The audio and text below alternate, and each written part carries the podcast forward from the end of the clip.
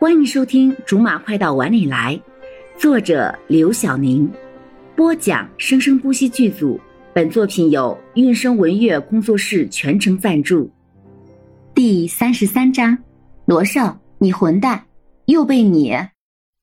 时间那么紧，我哪有空去准备其他的东西？所以说，我被骗了是吗？他环视了一圈。被扫到的所有人嗖的看向了别处，只好又盯住了李思雨。等我有空了，就送你去轮回。这多麻烦你，不用客气。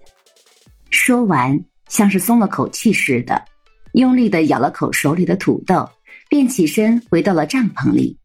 刚才突然对李思雨的杀意，难道是因为上午那几句话？几个土豆应该还不至于的才对，况且还挺好吃的。第二天回程的大巴里，柠檬就像个无脊椎动物一样，整个人瘫在了座位上，迎着李思雨嘲笑的说：“真不知道爬这个破土坡图个什么？看你们一个个的累得跟狗一样，还学人家小年轻玩冒险游戏。”嗯嗯。我们几个目前都很有活力，累得跟狗一样的是你这个芳龄二十三岁的女子而已，是吗？你你还敢还嘴？说着，一歪头就倒在了罗少的肩膀上，找了个最舒服的位置，然后说：“到了再叫我，暂时不能看这几个生命，不然回去就要替自己辩护了。”太麻烦。昨天那些奇怪的感觉都扔掉吧，现在也就罗少的身上舒服些了。躺躺没什么吧？嗯。他们中午到了家，这一下柠檬足足休息了一个下午，外加一个晚上，才稍微的缓过来一些。之后的半个多月，虽然很忙，跑法院、跑委托人、跑公司，跟罗少斗嘴，跟罗少的律师斗嘴。可是，毕竟身处在现代化的环境里，感觉起来都比那个破土坡上轻松多了。信心满满，微微狼狈的折腾了这么久，可是柠檬败诉了。确切的说，是庭外和解了。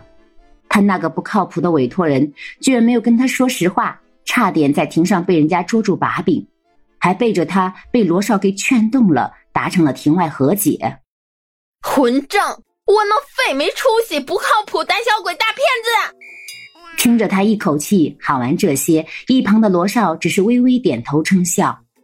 骂得好，字字珠玑。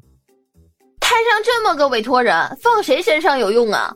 他就是个阿斗，就算我是现代化大型挖掘机，都铲不起来他。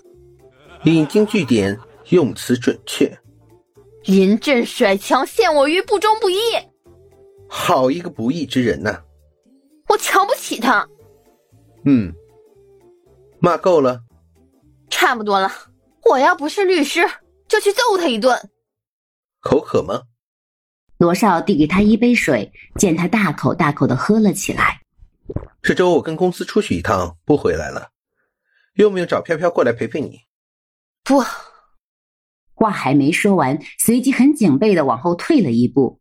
虽然跟公司出去是一件很正常的事情，可是为什么他听到之后本能的很不爽呢？去哪里啊？海边。目的？犒劳一下最近这么辛苦加班的同事，顺便庆祝一下这个案子的成功。大家出去轻松一下，增加幸福指数嘛。看着罗少摆出的那副好上司的样子，他终于知道刚才为什么无端端的那么不爽了，马上就气不打一处来。太过分了吧！你底下员工的幸福指数都是踩着我上升的嘛？虽不是主要原因，不过也承蒙你关照了。客气。是不是对这次案子有功的人都回去？差不多吧。他的语气有些迟疑。凭他对柠檬的了解，他绝不是这么大度会轻易作罢的人。如果没有意外，绝对会有什么下文才对。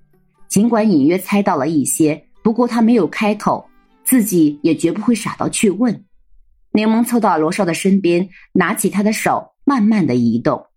带着他的手移动到他的胸口，就这样维持着，也没有把手拿开的意思。好了，以上就是我们播讲的本章的全部内容，感谢您的收听，我们下集不见不散。